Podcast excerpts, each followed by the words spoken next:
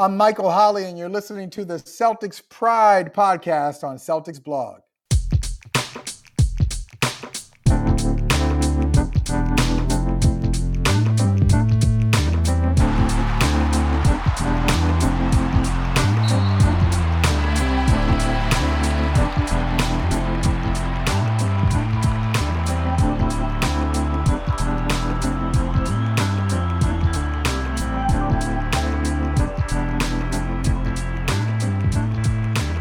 Welcome to the Celtics Pride podcast on Celtics Blog. I'm Adam Motenko. With me, as always, my twin brother Josh Motenko. That's right, Josh Motenko, also known as the anti Mike Minkoff, and Mike Minkoff on the podcast. That's right. Uh, I just got a four-year extension on this podcast, uh, fittingly as a Marcus Smart of this podcast, with the news that just dropped before recording on Marcus Smart's extension. We are recording Monday night. We're talking about Marcus Smart. We're going to talk about the Schroeder signing. We're going to talk about the summer league and hopes for the rest of the offseason. Mike, what are the details on that contract with for Marcus Smart? Well, according to the venerable Adrian Wojnarowski, Road, whatever, Woj, and uh, Shams, uh, it's a four-year max extension, seventy-seven point one million. No uh, player option, presumably no team option as well.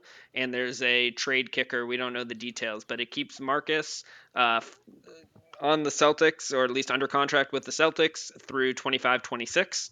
Um, keeps, I think, you know, the uh, it, it's a little bit cliche, but it still rings true. The heart and soul of the team uh, sticks around.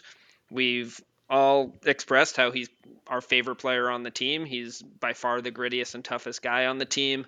Um, it's exciting to get to see him this upcoming season with a new coach that's going to put the ball in his hands as the actual point guard, um, at least to start the year, and we'll see how that goes. Um, it also Maybe. You know, it also puts the exclamation point on the Celtics are not going to have max cap space available next offseason. Uh, so they will not be signing a max free agent like Bradley Beal outright. Uh, so if that was your hope and dream, they, it, it, is, unless... it is highly unless they they could trade Smart and take no salary back. Um, I think that's unlikely. Yeah. Anyway, I hope so. That trade kicker is typically like fifteen percent, right? It can't be more than 15%. Um, it, it, but it doesn't have to be that much. So I, I, I, don't know. It could be five million a year. I was just glancing at the uh, CBA FAQ site, and it, the the total amount of the trade kicker can't be more than 15% of the remaining value of the contract. Um, but it doesn't have to meet that, and it could also be waived by the player or the team for any and, reason. And um, yeah, we talked about this last time, and I said basically my assumption is that the strategy appears to be they're going for that max cap space, so they're not going to sign Marcus Smart to a deal that they don't think that they can trade. He should have positive trade value, or at least even trade value. That at least at this point, assuming all goes well enough and uh, status quo for Marcus Smart next year, that they will be able to trade him with that salary, including the trade kicker, and get off of his deal if Bradley Beal is an option for them to come here, or maybe Marcus Smart is part of that trade. Uh, but you, I would assume that given uh, what uh, the strategy that the the front office appears to be going with. Josh, what's your reaction to this signing? When's the last time you heard of a guy signing for exactly 77 million? I think these are lucky numbers. I think this is the player who this is the one player who is not just the heart and soul of our team, but brings Celtic luck and like uh, clutch crunch time plays, like winning plays, like those are lucky plays sometimes. This guy is the luckiest player on the team, I think, right now. Um, and so I think it's just a sign that the leprechaun, the Celtics leprechaun, is still alive in all of us who really, truly have Celtic pride. I um, just um, and, don't understand how you guys shared a womb. Like Adam comes you. in, zero sentiment, zero, like just all cold-hearted like calculation. He's like well this means there's equal or negative no negative trade value on Marcus Smart's con no like no expression of appreciation for everything smart brings. I was like okay josh is going to bring that. Nope you come out the total other end of the spectrum. Uh, this is the luckiest contract figure possible. It, it shows a, the luck amazing. is still alive. It's amazing. You guys yeah we go zero sentiment to zero cents I, I have yet to give my opinion. Go on, Josh. Yeah, I mean, obviously, I'm being tongue in cheek, but but I, I mean, Marcus Smart is the heart and soul of this team. Uh, I'm like, would I rather have Marcus Smart or Bradley Beal? Like, that's I'm actually legitimately w- would be processing that if he was part of that trade um, to to sign a guy like that. Um, and obviously, Beal's the way better player, right?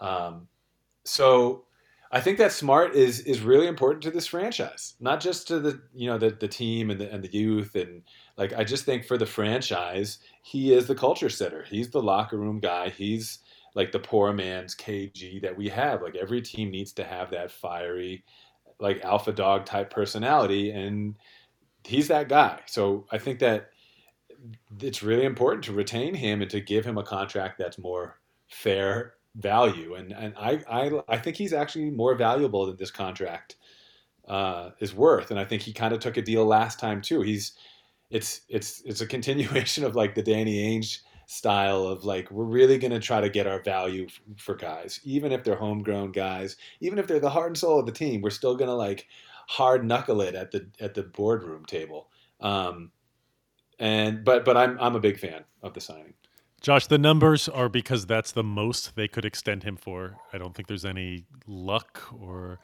uh, uh, you know, Irish leprechaun pot of gold uh, meaning to this. Uh, it's not because Marcus Smart is lucky. Uh, with that said, it's uh, no Adam it's because the number 7 is lucky okay, so then then um, who was 77 last year? Uh, French Faverani, what's his name? He would have played better, wouldn't he? uh uh Vitor Faverani No, You no, yeah. oh you mean the French guy um, Po- yeah. Poirier, Yeah, Poirier. Wasn't he Vincent 77? Poirier Vincent. yeah Uh, he was yeah So so I love Shades this Vladimir move. Radmanovich If you listened last time, you know that I, I was disappointed in the front office. I wanted, I was disappointed in ownership for choosing what appeared to be a route where they did not pay the luxury tax and they did not appear to be improving the team uh, incrementally uh, towards what would hopefully be a larger move, Bradley Beal or something like that going forward. Uh, it's not a mutually exclusive decision that you either have cap space or you improve the team incrementally.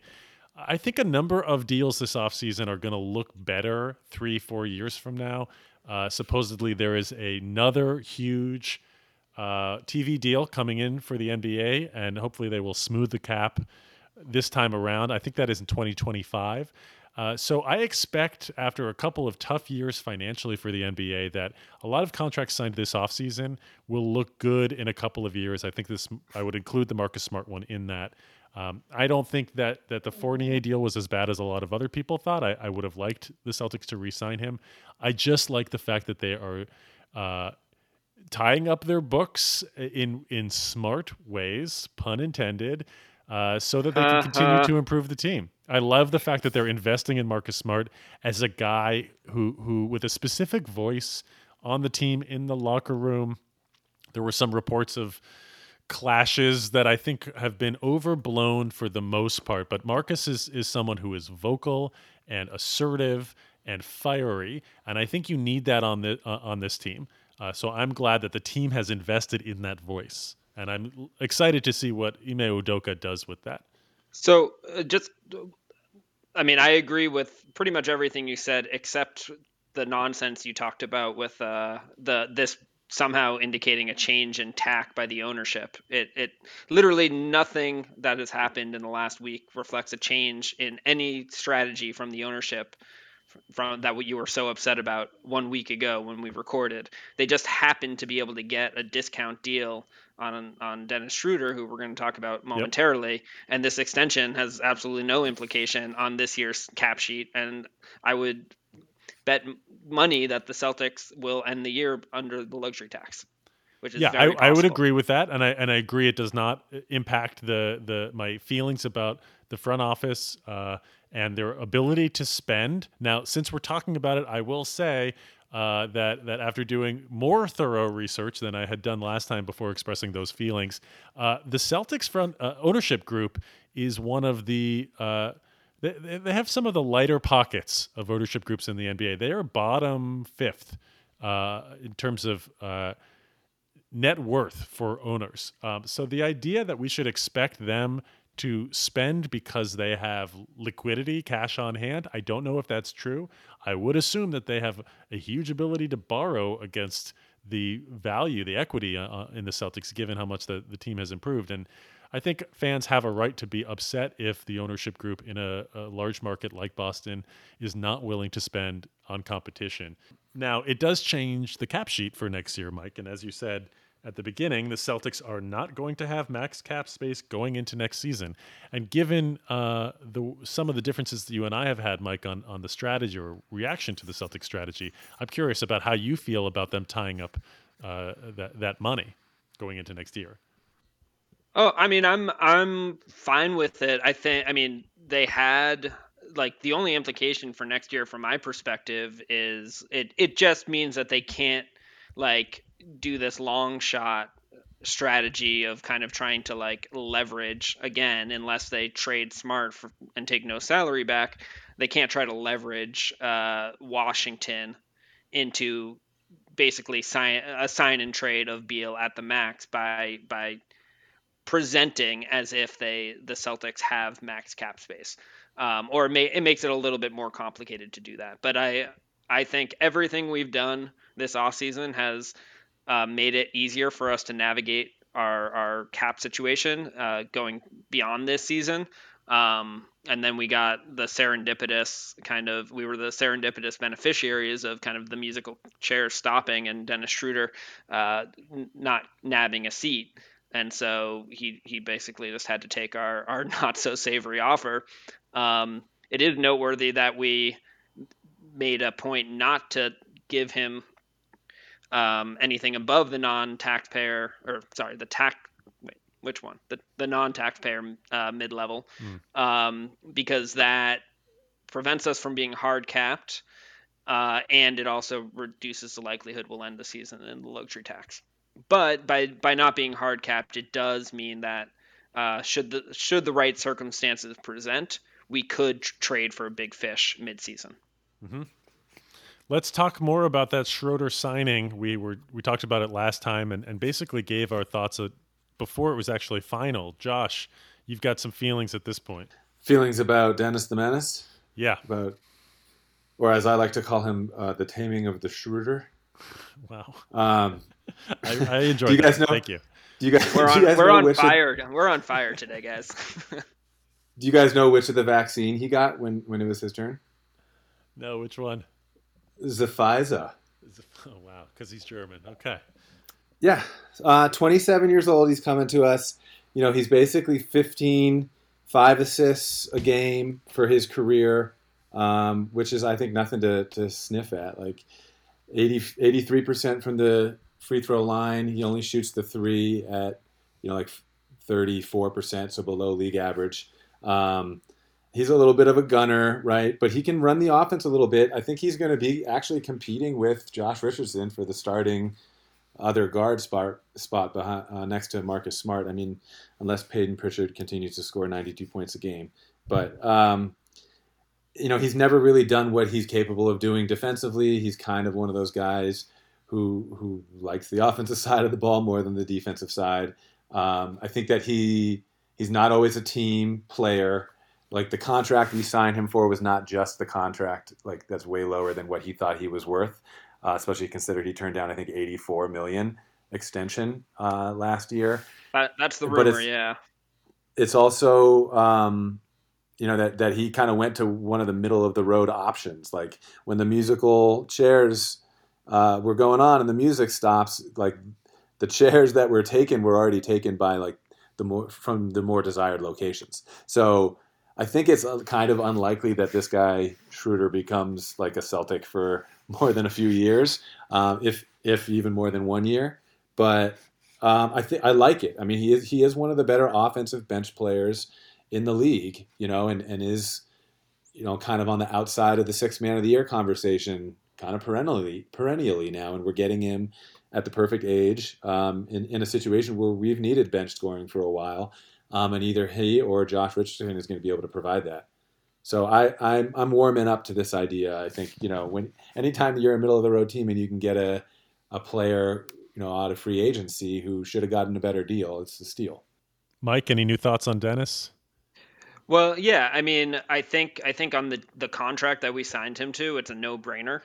Um, again, it didn't sacrifice any of our our flexibility. Uh, he he has performed. I think Josh, for all the reasons you highlighted, I I think he makes way more sense coming off the bench than as a starter. Um, and and giving giving us kind of an offensive change of pace and, and a little bit more offensive viability uh, than we often have had historically um, coming coming off the bench.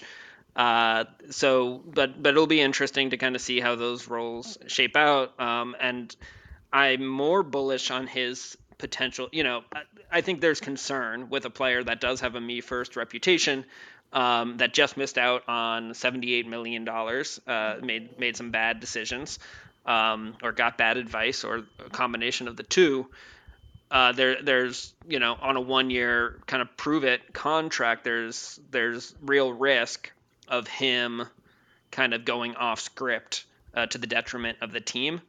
I I'm more bullish with Ime Udoka at the helm, even though we haven't seen Ime coach a game at the NBA level as a head coach, um, than I would be with Stevens. Because Stevens, I think, had a real difficulty kind of finding the right balance or basically just strong arming players and being like look this is your deal um, and you're going to fit in.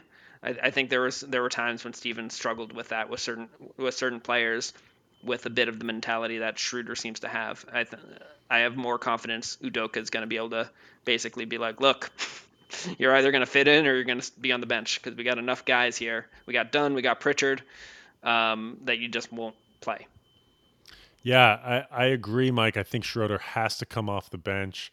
Um, I, I, have the same assumptions about Udoka versus Stevens. Uh, I think that you need that voice for Schroeder. This is Celtics fans. This is big thing for you to watch with Schroeder. Is how do the other teammates react to his play? Are they going to show frustration at all? Like Josh, you said he, you think he can run the offense. Um, I I am questioning that. Uh, there's been rumors that other teammates haven't loved playing with him. I think he looks for his own shot most of the time. He does get five assists a game, but compared to his usage rate, it's not it's not actually that statistically relevant in terms of uh, showing that he can he's a, going to pass the ball. Um, his his outside shot is not very good. So I, when he comes in the game, you you need to have um, you need to have him the ball in his hands for him to be effective because he can be offensively. And for that reason, I think you got to bring him off the bench. Um, the additional factor there is you got to give him incentive. I mean, like maybe there's a chance if he actually buys in and he actually facilitates the offense and gets the ball to, to Brown and Tatum in the spots that they need, that you could start him, but you need him to have something to work for. Uh, and uh, and I at this point have no reason to not trust Udoka with that plan. Uh, so I'm curious about what you guys think that means. Uh, Mike, you and I agree Schroeder should come off the bench. Josh, do you agree with that? And and Josh, uh, who would your starting lineup be at this point?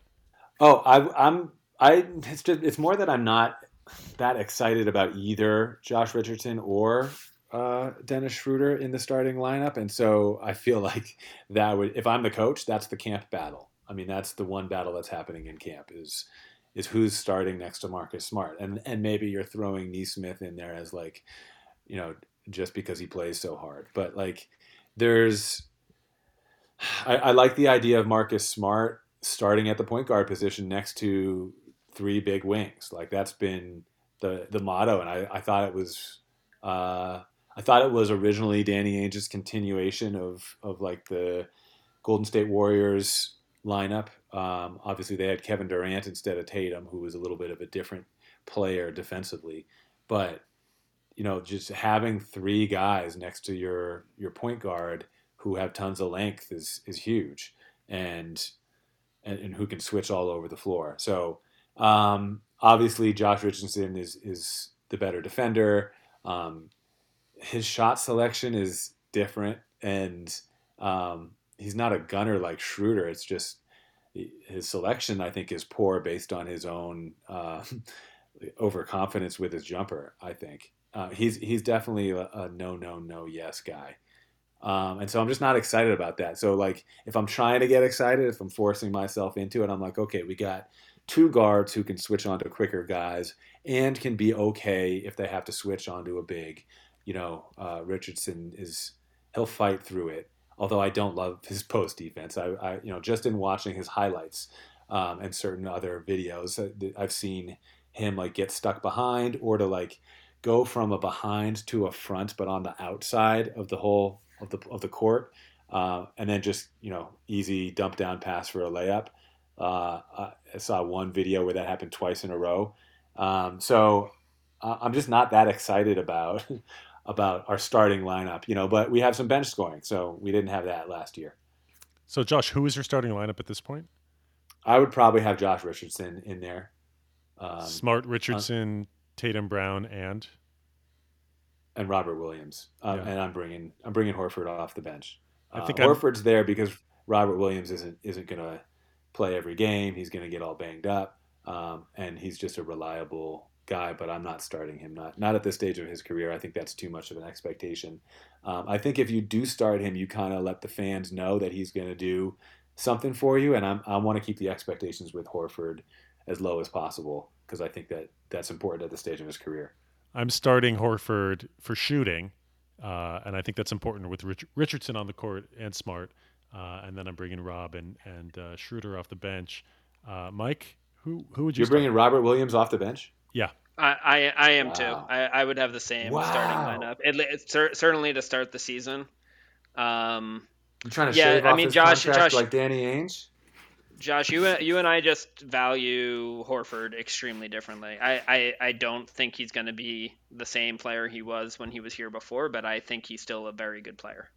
Um, and I think I think you're going to be I think you're going to be surprised. He's not a great shooter, but he's certainly a better three point shooter, and uh, and get will get more uh, three point and long two uh, kind of attention from defenses. Like he can still stretch as a as a pick and pop big, um, and that space is going to be important for the Jays.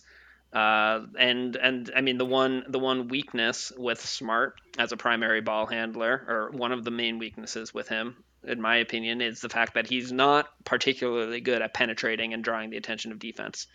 Um, so having more floor spacing will be valuable there. I think Schroeder and Williams could be a, a really lethal combination um, yeah. for for defenses. Uh, and then you can put Nesmith and Pritchard next to them and have and uh, a lot of a, a, lot of a lot of floor spacing. Maybe yeah, you can have Langford in there. You can have I don't even. I mean, we've got a million players. Our, our we, we hopefully we can consolidate some players at, at this point. Horford but, can facilitate too, which I think you'll need. So I mean, Horford's three point percentage fluctuated so much over the last like four years, like up, down, up, down. Yeah, he's his like a 35%, years, uh, 33, 34, 35. He's not great. He's not great. His best years were with the Celtics. And so we remember him as a really good shooter. His best career three point shooting percentage year was with us. And so I'm like, wait, does maybe he'll shoot better with us again? I don't know. Like, but he'll, he'll take enough shots and he'll draw the defense, and that's what's important there. Robert Williams isn't drawing a, a defender out to I think I think Robert Williams, if he stays healthy, will be the starter by I don't know a quarter to midway through the season. But I but I think I think you're going to want to just have the stability of having Horford um, start as you as you kind of roll out the season. Maybe that's kind of crazy logic. I don't know, but it just makes more sense to me.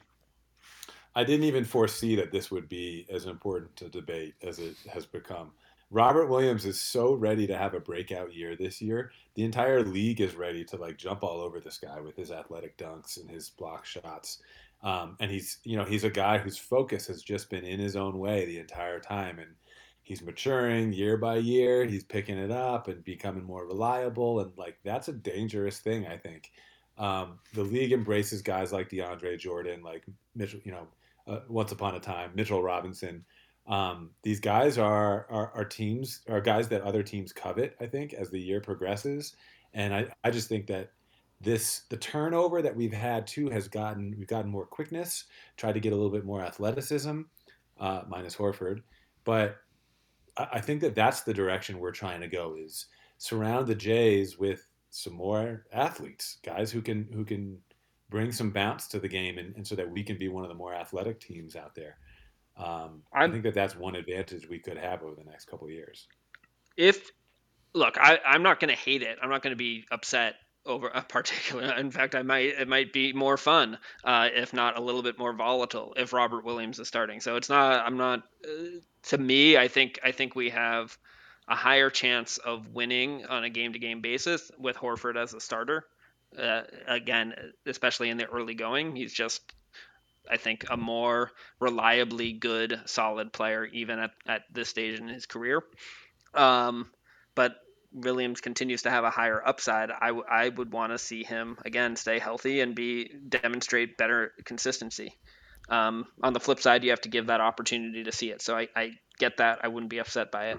I would agree with what Adam said earlier that if if you you know there is a shooting concern there, right? If you have Williams and Smart and Richardson all out there, uh, the spacing is going to be pretty pretty junky. So that I'd probably start Nesmith with Williams, and then you just have a really young starting five, which again could be really fun.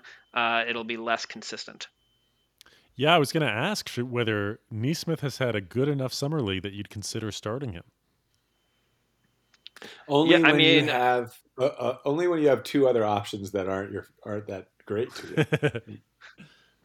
Yeah, I mean, uh, the real conundrum is, uh, I mean, you know, we really have to redesign all of our future plans around uh, MVP Payton Pritchard.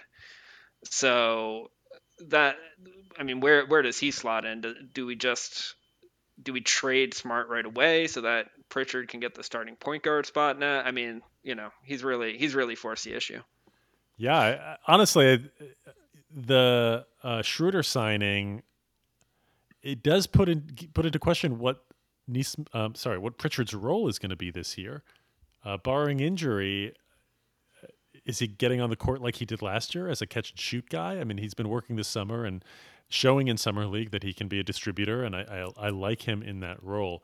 Uh, if Schroeder's coming off the bench, like we talked about, you're bringing uh, Pritchard off the bench too, and and I'm not sure what what other role he has other than catch and shoot. Well, Schroeder is going to be able to play off the ball a lot. So What? How? uh, get he's a Schroeder is sometimes he, he can handle it, he can facilitate, but he's such a gunner and, and an offensive me first guy that that he's a little bit more of a shooting guard than a point guard. And so I think next to Payton Pritchard, they can play together. Um, I think I think if summer league has shown anything, I think the audience needs to get ready for a little bit more of the Boston Raptors, where we play two short point guards at the same time in our backcourt. Um, and yeah, I mean, just just with the size of our guys, I mean, Schroeder's six two or so. Uh, you know, Josh Richardson six four, six three, but Six five. No, Like, He's- he's Richardson 6'5". six five. He just looks smaller on the court for some reason. Okay, so anybody miss the days of Avery Bradley having a six three shooting guard who can really defend? Like, get ready for more of that. You know, No, we're, we're going to see some smaller backcourts. I I do I actually think I mean I think if anything what we can take away I don't know how I mean this connects to Schroeder anyways but from uh, Pritchard's summer league performance and we're going to talk more about summer league in a second I I think it, it it's that much more uh, it puts that much more pressure and impetus on Schroeder to kind of stay in line if anything or should because Pritchard is I, I think the one thing that you know everyone said about him. Uh, Jay King at the Athletic had an amazing article about Pritchard last season, um, just chronicling how the, the dude just you know he just he works he works tirelessly and he succeeds at every level. Um, he is going to push and he's going to get the most out of himself possible at the NBA level. Um, you know, I, I think his ceiling is only so high, uh, but he's going to be a solid rotation player, and he will push and compete as hard as he can with Schroeder to get the primary backup point guard minutes. So Schroeder's not on a contract where he can feel like that role is guaranteed. And there was a tweet, I can't remember if it was Woj or Shams, that basically said Schroeder's mindset is he, he knows he's going to come and have to com- basically compete for minutes or kind of compete for his role. I, I don't the implication of the tweet wasn't that he was competing for like backup spot versus not in the rotation. but I, I the Celtics are deep enough right now in, in the backup space where um, it, it hopefully will just help Schroeder kind of reduce some of that me first tendency and and get in line and like really apply himself on the defensive end and, and things things like that at the margins. So, quick thoughts on on summer league players. Uh, anything else on Pritchard or Nesmith? Uh, I, have loved the way that Nesmith is getting his own shot, um, and I think both have looked fantastic in summer league. I'm very happy with with them, and I think uh, Pritchard left early, as we know, 92 points in that pro am. I don't really care about that. I, I think Pritchard will be in. Yeah, I think. I mean, all of this is small sample sample size, and it's summer league, so there's very little care is given for this. I think Pritchard will be considered the MVP uh, in consideration for the MVP of summer league. Um, I like what Nesmith has shown. They've both shown that they they're growing in their role in their potential role. Um, Romeo, I I or, would have liked to have seen a little more from him. Sorry, could, could just on Pritchard and Nesmith. Yeah. Before going to Romeo, um, so I, I think the one thing that's important for both of them is that they are they're showing skills that are going to be transferable at the NBA level. Nesmith hitting a lot of shots on movement, um, even being able to create his own own create and hit like step back threes and um, uh, occasionally, and then Pritchard, I mean, he's shooting like 50% and he shoots from the logo. Like that's going to contort defenses.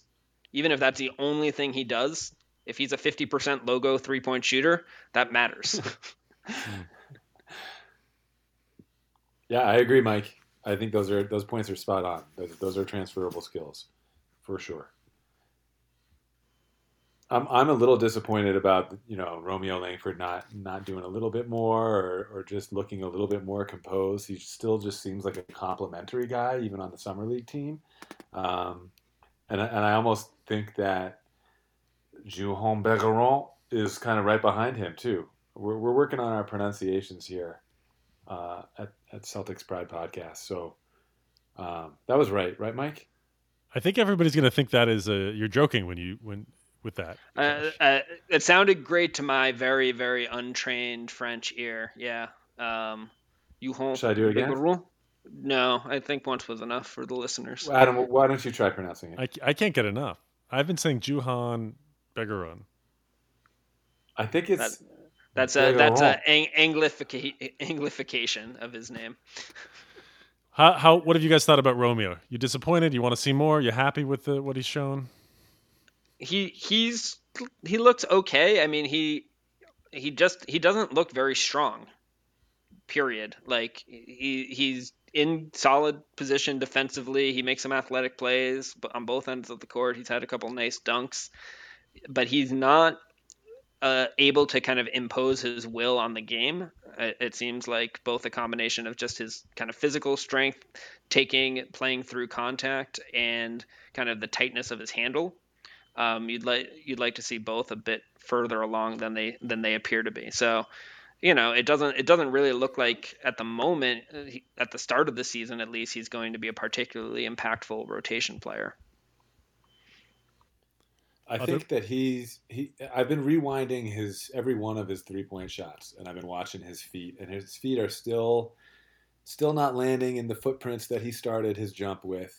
Um, they're better than they've been, you know. So he's more on balance, but it's and so I'm just like, is this, is this going to be consistent? Like I, I don't, I still don't see that as being the big piece to me. Um, he's he's got to hit his threes, and Nesmith's got to produce more um, offensively in, in terms of his drives. Like those two guys offensively, that's the key for those guys. Whoever develops offensively first is going to be the guy who takes the others minutes, I think, and contract. Other thoughts on the Celtics Summer League guys? I mean, championship game is coming up tonight. This podcast drops on a Tuesday. We're playing Sacramento Kings Summer League team tonight for the championship. Who says that the Summer League championship isn't important? Me. Uh, Yam Madar is expected to play, I believe, in that game. Josh, you think uh, you expecting big things from him? I am um, in the championship game. I mean, I just like to watch him play. I think the more the more we can get of him, the better. Um, uh, maybe you guys have the answer to this question. I probably should know this. We still have that second two-way contract that's kind of hanging out there for one of these summer league guys, right? Potentially for Yam Madar. Yeah, I was gonna I was gonna bring this up. Yam Madar or Hauser? Juhann Begarin is possible. Sam Oh, both Hauser's already those, locked yeah. in. exactly. I don't expect either Begarin or uh, Madar to get it. I, both can make more money overseas. Really? I You yeah, you I don't think- I don't know. Think, I, th- I think I think one Yam Madar would want to play. Yeah, I I think I I kind I kind of think it'll end up being Yum, but who knows?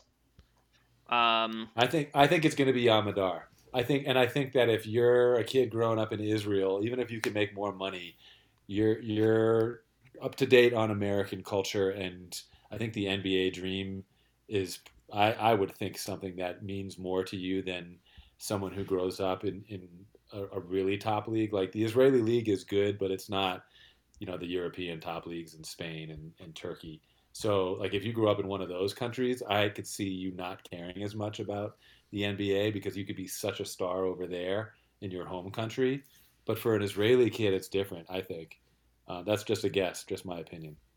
I'm very happy for both of them to get some more seasoning overseas, and and uh, I, I like the potential for them to get roster spots in the in the future.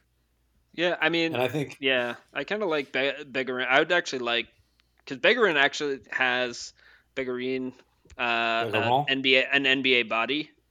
Um, I'd love for him to actually stay in the U.S. and have a chance to familiarize with the NBA game a bit more. Um, Yam, I would be more comfortable with spending time overseas because he just needs to get stronger. Uh, but he's got good feel for the game.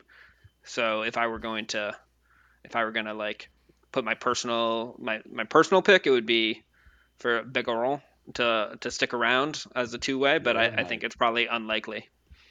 he's Romeo Langford insurance.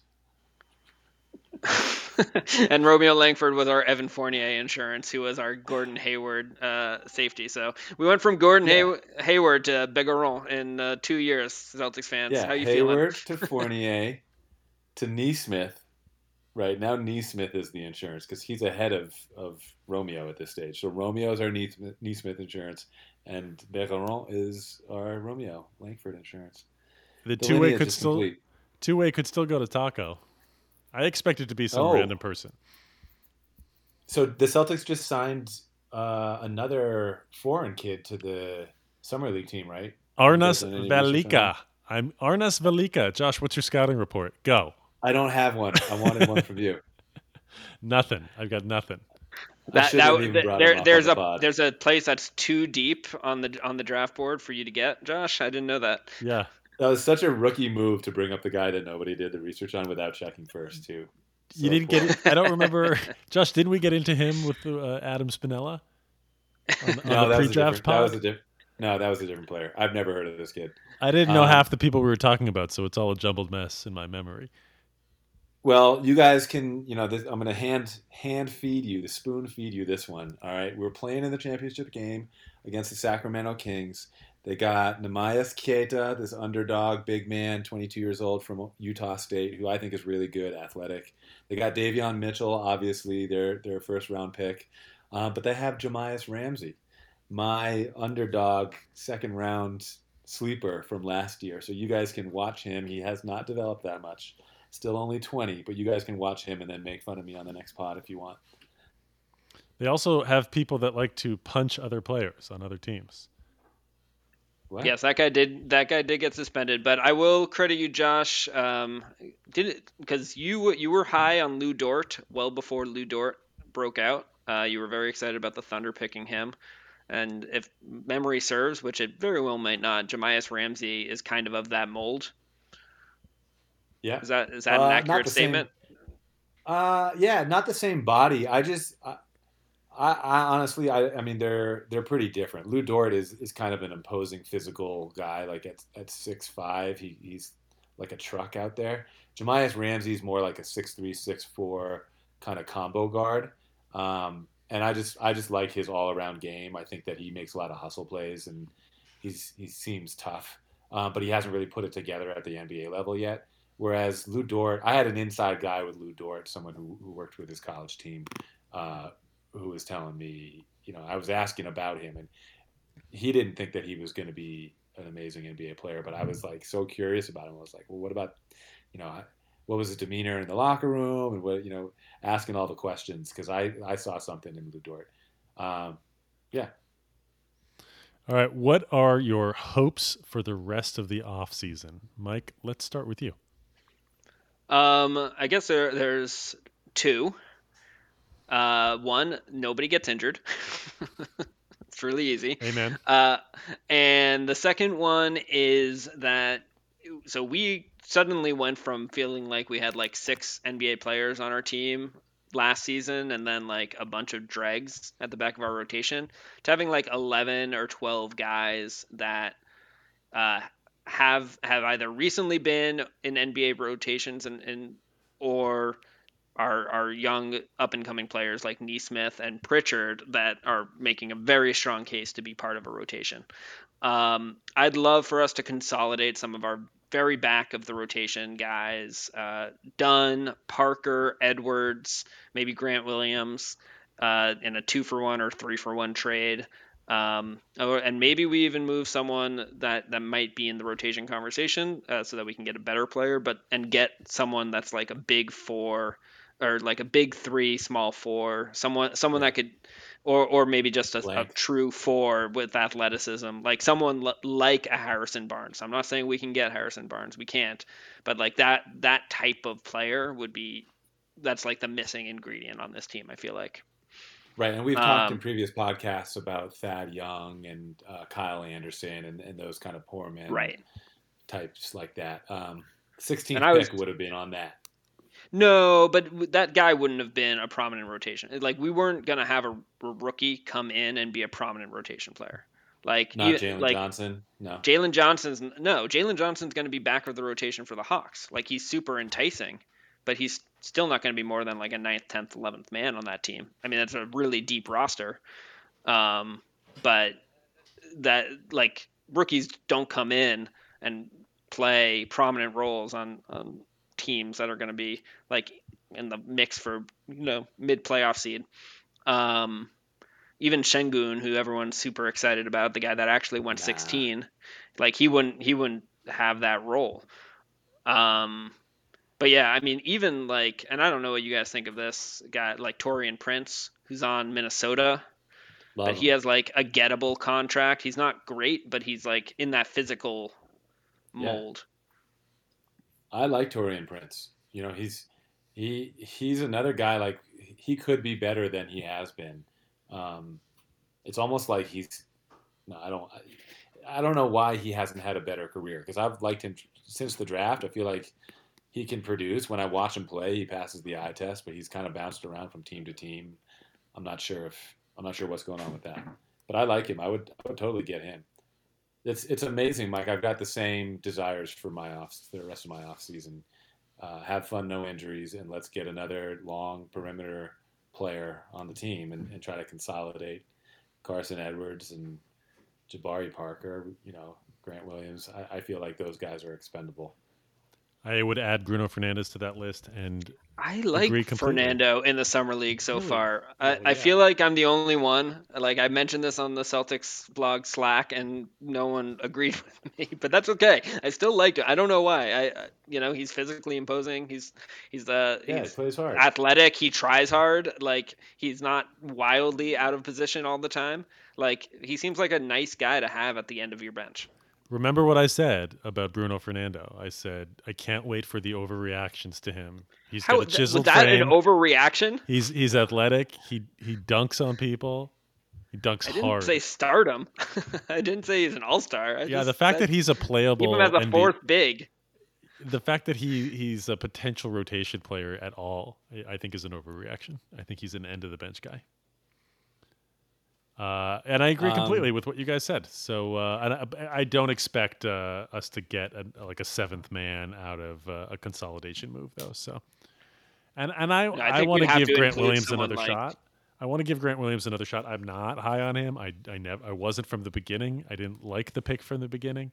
I think he's uh, his ceiling has always been low, but uh, he's got a, a, a contract that's palatable and I, you know, certainly want to get off of Edwards. Who cares about Parker and uh, and Fernando? I'm I'm not into, but uh, so I'd love to take those three guys and or or Parker. I'm sorry, uh, Fernando and uh, Edwards and and turn them into one player equally as good as them. I'm happy with that move, just to free up a Yeah, roster spot.